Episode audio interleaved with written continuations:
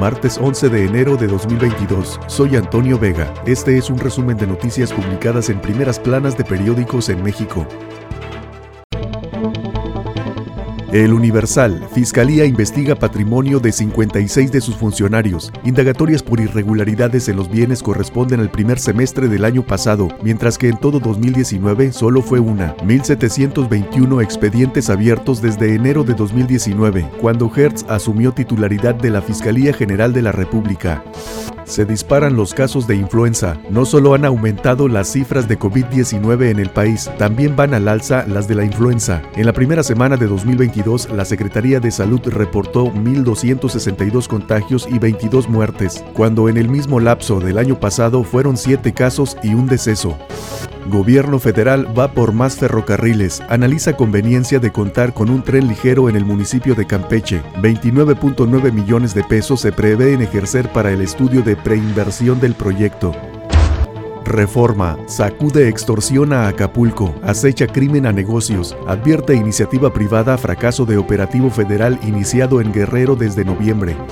Plagian a empresario en su casa y lo ejecutan. Un empresario, dueño de una cadena de 14 farmacias en Acapulco, fue plagiado en su domicilio y sus captores lo asesinaron horas después. Recibe hija de Monreal contratos por 35 millones de pesos. Una empresa gasolinera en Zacatecas, en la que es socia una hija del senador Ricardo Monreal, recibió contratos en los últimos tres años por más de 35 millones de pesos. Detecta SAT 10 tipos de abusos en facturas, trampas como elevar el precio de un bien o servicio al emitir una factura o poner tiempo límite para otorgar este comprobante, son seguidas por el Servicio de Administración Tributaria. La jornada, AMLO, con segundo contagio de COVID, leve sus síntomas. Trabajará aislado en su oficina. Albores de Semarnat y el gobernador de Guanajuato, Diego Rodríguez, dan positivo.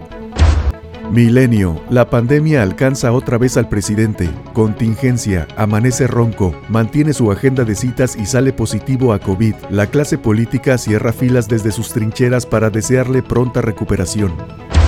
La razón, avanza COVID, se contagian el presidente, secretarios y gobernadores. Hay al menos dos reinfecciones en cuarta ola. Se extiende Omicron en 26 estados, crece 69% en 6 días, confirman 808 casos, solo están libres Campeche, Chihuahua, Michoacán, Morelos, Querétaro y Zacatecas. Reporta INE aval a 70% de firmas requeridas para ir a revocación, 1.939.457 firmas válidas para realizar la consulta, 14 entidades de 17 han cumplido con requisito. Excelsior, Omicron infecta tanto como el sarampión. Por aire, 99% de los contagios. La variante es capaz de enfermar a personas con refuerzo en la vacunación, afirma investigador de la UNAM. Llama a mantener precauciones como el uso del cubrebocas. Aeroméxico cancela otros 184 vuelos. La aerolínea suspendió más vuelos desde ayer y hasta el miércoles debido a los contagios de COVID-19 entre sus tripulaciones y personal de tierra. 5% de la plantilla de Aeroméxico está contagiada de COVID-19, lo que ha afectado la operatividad. PAN, dispuesto a revisar reforma eléctrica de la 4T, analizarán presuntos abusos de empresas. El PAN se dijo abierto a analizar la iniciativa presidencial de reforma eléctrica y corregir los presuntos abusos en que habrían incurrido algunas empresas, así como situaciones de legalidad o fraude a la ley o fiscales, pero sin revertir los cambios que resultaron benéficos en el sector.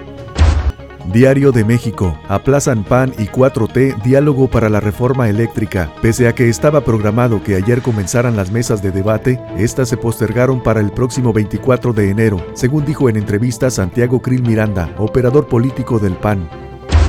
El financiero mantiene atonía la inversión y amplía su rezago. Expertos, pega baja en construcción. El panorama puede cambiar por Estados Unidos. La inversión productiva en México no repunta. El consumo se mantiene deprimido, reporta INEGI, cuatro meses a la baja. El consumo registró en octubre una desaceleración pese a mantener una tendencia positiva.